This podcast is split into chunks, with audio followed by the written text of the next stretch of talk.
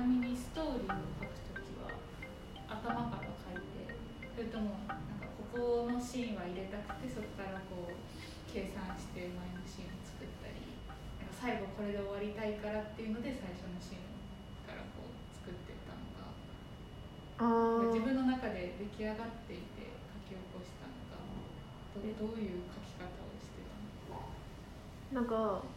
えっと最初になんかカレンから絵本の話書いてって言われてそこからそこから18時間ぐらいぼーっと考えてから6時間でプロットを仕上げたんですけど18時間考えて考えてから6時間で、はい。まあ、プロット1枚仕上げたけどなんだっけえっと一番最初と一番最後は決めてそのなんかナナがお外に出ちゃダメだよみたいなのとあと最後ニックに会うっていうのは決めておいてであとはその自分の中でそのなんかこういうテーマ入れたいなっていうのはなんかポンポンっていくつか出てきたのででそれをもとになんかお話をじゃあどんな動物にあってっていうのを組み立ててっていう感じです。うーん。なんかすごく昨日あ木曜あ違う昨日か。あの映像を撮影してる時にはい見てた人と終演後に話したんだけど、はい。どうだったかって聞いててなんかすごく足し算的な作り方でできてるよねっていう話をしててなんか多分いろんななんかもうなんか作品作り方があると思うんだけど、なんていうか例えば仏像とかはさ大きい木材はい。そこからこう掘っていらない部分をこう徐々にうん。削ぎ落としてその造形していく、はい。結構引き算的な作り方だとしたら、これはある骨格があってそれに少しずつの粘土を足していくような足し算的な作り方をしてるよねっていうので。あで結構その今回のパフォーマンスは音ありあの映像もありあはい。で、まあ、セリフもあってっていう、はい結構盛りだくさんで、うん。結構観客ももう五感総動員で見ないといけないっていうかなり1時間集中力がいる作品だとなんかそうどんどんどんどんいろんな要素がこうくっついてって一つのなんか形になっていったのかなっていうのは見てて感じました。確かに物語を作るところから足し算的要素はあったのかもしれない。まあ、でもこのリモートでの制作の特徴にもなるかもしれないっていうか、うん。やっぱりこう何かがあってそこにこう行ってこう行ってっていかないとその共有っていう同時に共有するっていうことがリモートだと難しいから、うんなかなかマイナスな作り方ってなんだろう多分そのマイナスにしていくってことは元がめちゃめちゃ大きいじゃないですか。だから無駄な余分な部分ももちろんたくさん出てくるっていそううそうそうだからそのそそのなんか削っていく前のものってすごく影響力が大きくてすごく強いっていうかものだと思うんですけど、それを最初にそのあん直接会ったことのない人たちがそれをやるっていうのはすごい難しい。削っていく方が明らかに楽だろうなっていうのはなんかね多分。作る作りそう多分いやわかんない。どうだろう。まあいろいろそのなんだろう。ななんかあるけどその条件は。でも多分なんか相対がこうある。こうなんかそういうカオスな状態からうん。なんか選別していくっていうのはある意味なんだろう。楽っていうかさなんだろう。まあ基準さえ決めればどういうことを無駄と捉えるか、っていうのさえなんかあれば結構それを選別していけばいいわけじゃん。ある意味で、マイナスで新しいものを作るってどうやってあるの？でも元がめちゃめちゃあるってことでしょ映画とかだと例えば黒澤明はすごいたくさん映像を撮るんだってうんひたすらああそうでか編集の過程でものすんごい厳選してって、で、まあ、2時間なりのそのフィルムに収めていくっていう。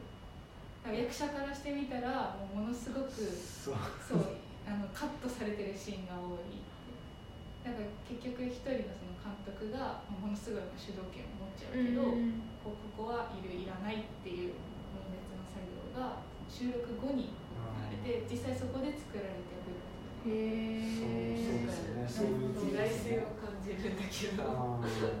なんかそれはすごく豊かな時代な感じがする私からする。私が考えると余裕があるすごい時間と予算。時間と予算があってなおかつその捨てるっていうことに対して批判が起きないっていうかいやお俳優から起きてるかもしれないけど世の中的に結果が良くなったんだったらそれは必要な余剰だったよねって認められるそのあれが器があってのことじゃないですか。なかなか今の時代そういう作り上げ方ってできないと思うし特に私たちが育ってきた二十何年間はとにかく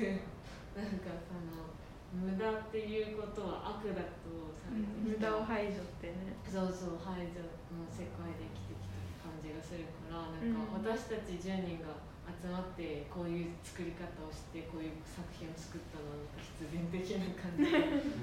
するかもしれない。確かにすごい足し算方式だなとは今思った。そうだね。そのまあ自分の物語の書き方もそうだし絵が加わって音楽が加わってっていうのもそうだしあとその2020の方はね、思いっきり足し算。思いっきり足し算。うん。最初は最初は7をその絵本にあるものだけを上演すればいいかなって思っていたのがなんか足りないなって思ってじゃあ書いてくるわって言って付け加えたやつまさになので足し算。まさに。足し算32歳の無名の主人公。僕。なんかでもそれをその舞台を見てあの足し算的な作り方はないっていう感想はすごくなんかいろんなものを見てきた人の感想なんだなってすごく感じる。なるほど。その視点はなかった。でも振り返ってみれば間違いなく足し算。足し算だね面白いかもね。足し算じゃない方向でやはり効率主義で考えるとすごく効率の悪い作り方じゃない引き算っていうのは、無駄を作っていくっていうのが前提だから。でもなんかそれによってすごい結果洗練されてって豊かなものが残るっていうのはあると思うし、なんか効率を優先しすぎるとこう無駄は排除されてこう時間もかからないでなんか早く作れるかもしれないけどじゃあそれが面白いのかって言われたらまた違う話だと思う。し基本資本主義はさだってい早くそうですね。急いでもアマゾンすぐ次届くみたいな。まあそれで競争に勝っていきましょうよっていううんことね。それは市場原理がそうなってるから。だ,、からまあ市場の価値観がそのなんだろう無駄もいい？そこに無駄とかその余剰にあるものも許容するっていう方向になんていうんだろう、まあ、パラダイムシフトするのは多分ない起こりえないと思うんだよなんかそのだから資本主義のシステムには釣り合わないでしょ。まあね、それはそう。でもなんか私たち割と無駄はうなんかあった方だとは思う。あった方って思うかわかんない比べようがないけどもし本当に効率的にやってたらみんなここまで仲良くなってん、ないから。なんかやっぱどこかで無駄なところはあったんだろうなとはすごい思まあ、そうだね。制作の過程でもそうだし、出来上がったものにもね。だからどちらかというと無駄を排除するようなことがあんまり好きではない人の方が多いメンバーだった気がするから多分この可能な限りで無駄はきっとあったと思うけどそれでも確かに、まあまあそうね。いや豊かな無駄ってあると思う。うなんかん。すごい遠回りしたからこそじゃないと見えない景色もあると思うし、うん。効率的に作ったら生まれない作品だったかもしれないしなんかすごい無駄っていうとものすごいネガティブなイメージうん。一般的に見え今ちゃうけど、ね、クリエーションにとっての無駄ってすごい必要な時間だと思う。全然無駄っていう言葉ついても無駄じゃないっていうかなんかだからそういうあくどこまでもポジティブな意味での余剰っていう言葉が確かに一番その適してると思う確かにうん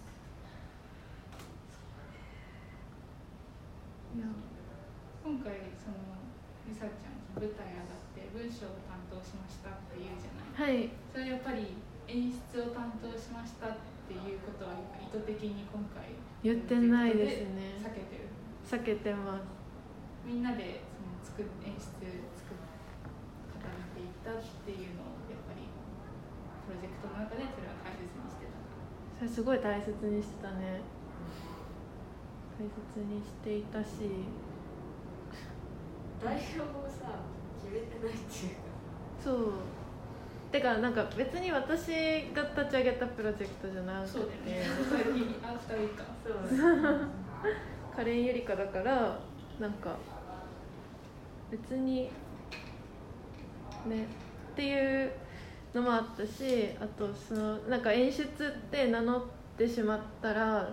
なんかそこでちょっと権力が発生してしまうっていうか、そこでなんかフラットでフラットな関係性で議論していたのにいやでも最終的にはりさちゃんの言うことが正しいからって、まあ、なっていたけれどもなんかその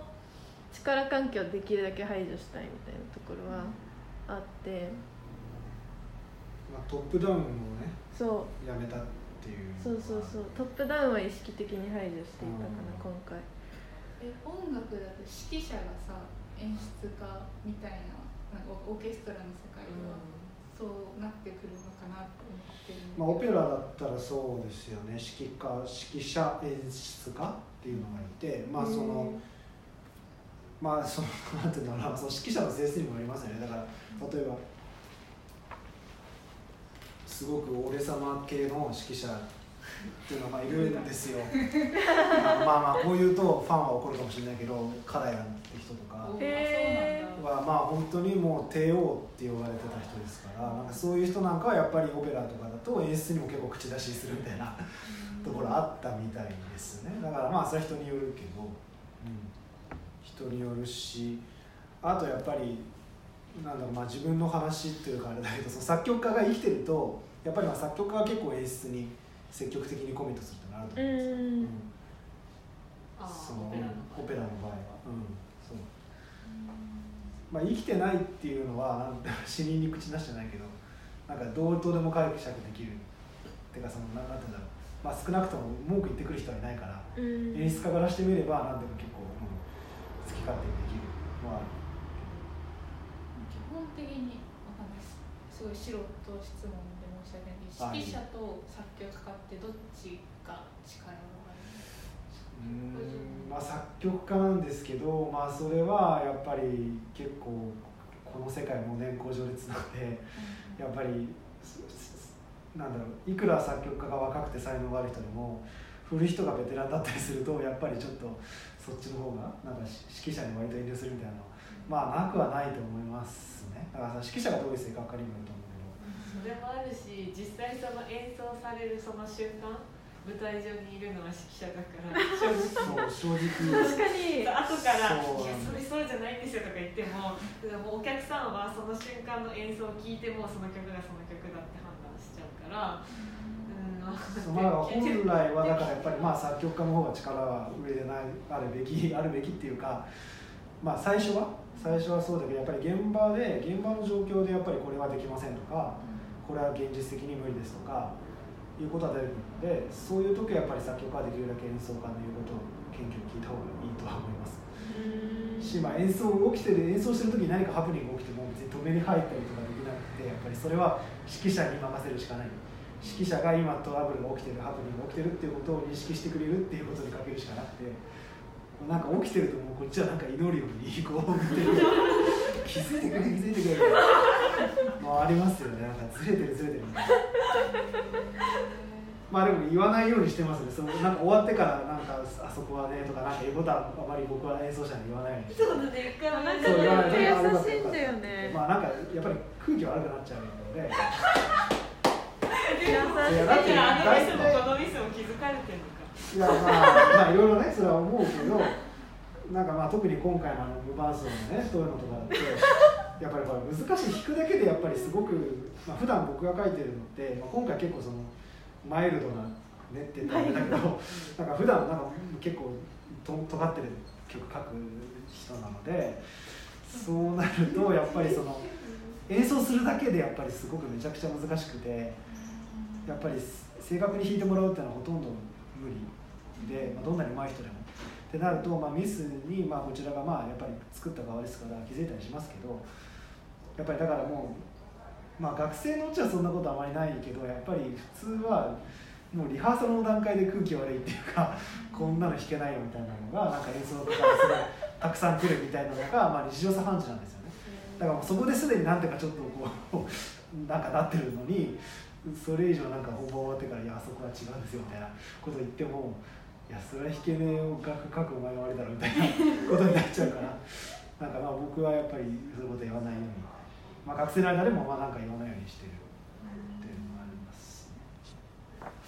まあいろいろですね。さ曲家もなんかやっぱり。なんか人やっぱり人と人の、まあ、今回のこういうプロジェクトもそうですけどやっぱり人と人との関わりですからなんかずっとその人のことを知ってて信頼しててやっぱりこの人に書いてほしくて依頼するとかいうのとやっぱり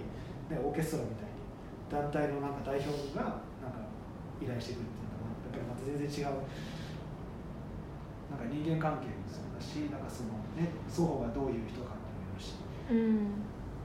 短気な人なのか それでもなんか演奏されるだけで幸せですみたいな人が作曲家に時々いるので。うんいやなんかいやそうするだけもういやだからもうなんかどんなにミスされてもああいやもうどうあありがとうございますみたいな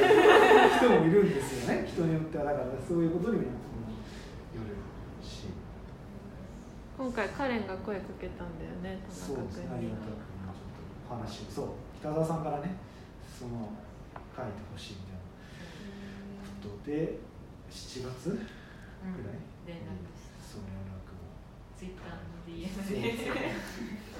LINE 持ってたんだけどライブ持ってたんで去年一回なんか連絡なんかそそれこそ OK のやつにしたよね連絡してたんだけどなんかだからその田中君を誘ったのがなんかそんなに田中君とたくさん喋ったこと全然なくて。ね。だけどなんかそのなんだろうこの7を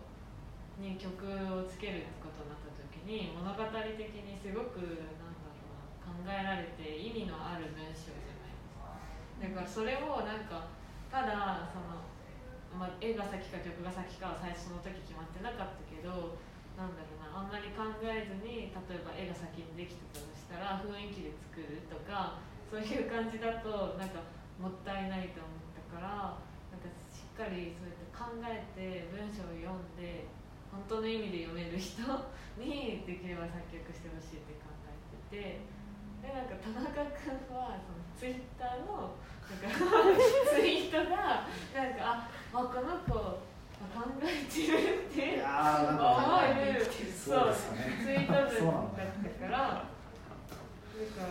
らでそれでなんだろうなあなんだろうそうそうそういうふうに思って問題意識とかがある人だって思ったから、まあ、賭けもあったけどでもそれで田中君に頼あありがたいですねみましたねそう、う本当に良かった。本に曲をつけるのは初めてん、いやーもう初めて。っていうかそのなんか物語があってつけるとか映像があってつけるとかっていうの全然やっぱりやったことないので本当に今回はそういうの初めてで全然手探りでなんかねどの程度そのまあまあ映画でもそうですけどその内容にを写実するっていうのがどこまでいいかっていうとそれはやっぱり微妙なところじゃないですか。やっぱりあんまりそこにべったりくっついていっちゃうと、うん。なんで音楽、まあ、さっきの話じゃないけどこうならったら音楽ない方がマシじゃんみたいなのはやっぱり僕はななんだろうテレビ見てたりするとすごい思うので、まあ、そういうことはやっぱり避けたいと。でもまあ一方でやっぱりどうしても写実的になる部分があってそうなんかすごいその距離の取り方が難しかったですね音楽なんだろう音楽とそのテクストっていうそのまあ関係があるわけじゃないですか一方うに、ん。で一方にはその音楽の中での関係っていうのがあってその、うん、音楽を書く過程でもそのまあその今回の創作のその相対で言えば音楽とそのテクストっていうものの関係をその離れたものを結びつけるっていうのがありますけどその音楽の中でもその音楽なんだろうな音楽を作るっていうのはなん。だろう思われてる普通に思われてる以上にその多分より本質的にはそのネットワークを作るっていう音楽の中で一つの曲の中で何かしら環境を作るっていうこと離れたもの同士を結びつける、でそれはまあ時間芸術だから、まあ、まず時系列に沿ってあの知覚されるけれどもそうじゃなくてなん。かその聴き終わった後にその記憶の残骸みたいなものからこう実体が立ち上がってくるようなものだと思うん。です音楽って本来、でそれはやっぱり時間芸術の特権でまずはその時間通して聴くけどそのそのそれを反数する過程での記憶の構造っていうのは決してその時間系列に当然あの縛られないものですよね、そうなると、まあ、結局、まあ、いろいろ難しい言い方してるけど何が言いたいかっていうと例えばそのこのテクストで言えばこのテクストのこういう言葉が出てきたらこの音楽、うん、例えばこういうし主人公こういう時こういう状況だったらこういう音楽こういうメロディーの断片みたいなやっぱりその音楽の中でもそういう関係づけっていうのをやっぱり測っていく。っていうのはやっぱりすごく重要だと思っていてそういうなんだろうなネットワークが見えてこないとなんかただひたすらその音を垂れ流してるだけだとなんかこうメリハリがないじゃないですか。それは別にまあ最初聞かれてる時はいいですよね。だからその気づかれなくても、うん、でまあ一発で聞いてやっぱりそういうこと気づく人ってなかなかいないので、うん、それでもやっぱり終わった後にまず音楽の中で音楽がまずまとまってたなっていうのをその感じてほしい、うん、そういうのはやっぱりその共通したメロディーを使うとか、まあ、そのまま関係づけですね、そういうのをしなきゃいけないしまず音楽の中でそういうのがあの確保されそういうあの可能性が確保されるように書くっていう、まあ、これやっぱりそれなりにやっぱり難しいことでやっぱりしかもそのテクストこれだけの長さのテクストがあってあれだけの曲数を書くってなるとやっぱりある程度そうやって関係づけを作ってその統一性を図るっていうのは結構技術のいることなので骨が折れることだし。で音楽の中でもそうだしでもその出来上がった音楽とテクストの間にも何かしらそのやっぱり関係がなきゃいけない。っていうのはやっぱりすごく難しかったですね。だからあえて時々テクストから離れて離れたところから見るっていうのも必要だったし、まあ、あるいはその中に飛び込んでみるっていう。その中に登場人物に自分がそのなんだろう、まあ、憑依するんじゃないとしてもそこその場になんか自分もこういるみたいな。うん。目で見るっていうのもありましたよね。だからその例えばロバの大群とかの中にその自分がいるみたいな視点とかでそこからその集団の中の例えばこのこのシーンだと集団の中の一員としてこの主人公とそのなんだろうあのその長みたいな そのゲレオンあゲレオン、うん、を見てたら自分がその集団の一員として見てたらどうだろうみたいな。視点で書いたりとかそうすると結構そのなんだろう、まあ、なかなかそういうのも気づかれないけどその音楽の書き方もやっぱり変わってくる。なんかどっかに誰かに感情移入するんじゃなくてそれを客観的にやっぱり見るっていう。第三者の目から見るみたいな。っていうの。まあなんかそのすごくその出てくるすごく明確に描かれるその登場人物に寄り添うってこともまあある時にはあるけど、うん、やっぱりそれを第三者で見るとか、うん、まあ、その俯瞰してみるっていう、うん、ってなるとやっぱり少しずつその音楽の書き方も変わってくるんですよね。すごい。だからそういう音楽の中での関係づけそして自分つまりまあ自分と自分の音楽とそれとそのテクストの関係っていうのをなんかいろいろその視点を変えてみながら書くっていう作業でそれはやっぱりすごく、うん、難しいことでした、ね、大変そう。とにかくいやいやなんかとにかくそのひたすら写実的であるっていうのをやっぱり避けたい、うん、まあその普通は、まあ、やっぱり世の中にあふれてる表現ってそういうものが大半なので、うん、見る側はそういうふうに思ってもらって全然構わないですけど、少なくとも自分の意識として、あのそうじゃないっていうので作らないとあんまりこれを書く意味はないなって思ったのでそれがやっぱり一番そのテキストと音楽を書くっていう自分がその主体になった音楽を書くっていうことのなんだろうなその関係づけみたいなのが一番難しかったへえなるほど。そうそそうなんですよ。最終的には結局その、まあ、音楽の中でこう関係づけとかまあいろいろ言ってるけども最終的にはやっぱり一つのものとして聞かれるわけだから今言ってたみたいなそのなんだろうなこっちで関係づけ作ってでそれ音楽とテクストに関係づけ作ってみたいななんかそういうのって最終的にはこう一体になって最終的にはやっぱり聞かれるものだしやっぱりそういうこともある程度見越して全体としてどう聞こえるのかっていうのは、まあ、やっぱりそこまで考えるのはなかなか余裕がなかったですよね。だから純粋に音楽として作曲する楽しみと、テクストにつける楽しみっていうのを両方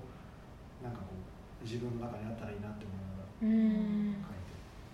たんですけど、まあ、本当にある程度楽しまないと本当にきついので作曲ってしかも文章量多いしね。そうそれはちょっと正直思った。2人に言われた。ませちゃんにも田中君にも文章量が多いってだからもうちょっとどうにも調整ができないからテンポを少し下げたりとか あったんですよね本当に。指定するテンポを下げなんかでも視点の話で言うとすごく絵本にも当てはまるなと思ってて、うん、なんかすごいこれがもしカメラがあある前提で考えるとしたらす,、ごく対象とそのなんていうの、まあ、この四角の構図も含めてカメラとその対象に位置が位置じゃない距離があるなと思ってて、まあ、唯一そのクロスアップがあるそのニュースを読むシーンだけすごくそういう意味でもいいそのそういう意味で浮いていてここだけ。一つでなんかさっきのその視点の話で言うとあのしばらくして、えー、と弟ができるのでとかこのママだけシルエットになってるじゃないですか。これ完全に斜め線なのかなと思ってたんですけど。なんかし多分観客の多くは主人公であるナナの目線でこう世界を見ていくから、うん、そういう意味でこの色とか対象との距離とあとあえて抽象的にぼやかして部分とかすごい絵本を作る時でもなんていうかいろいろ演出があるなってそれは加瀬さんの解釈なりなんか感情移入が入ってるのかなと思いました。そうなの？それもすごく難しくてあの文章を読んではどういう景色のページかって想像して書いていたんだけどなんか客観的な景色に,、どうしてもなってでなんかその必要な情報しか絵にあの入ってこないのはなんか避けたいなと思ってて、うん、絵でぶなんか言葉だけに縛られて描くとそうなるけど、うん、なんか絵でもできることとか絵で加えられる新しい情報とか、うん、そういうのも含めつつ考えて描いててそう。なこことが版画っぽいよね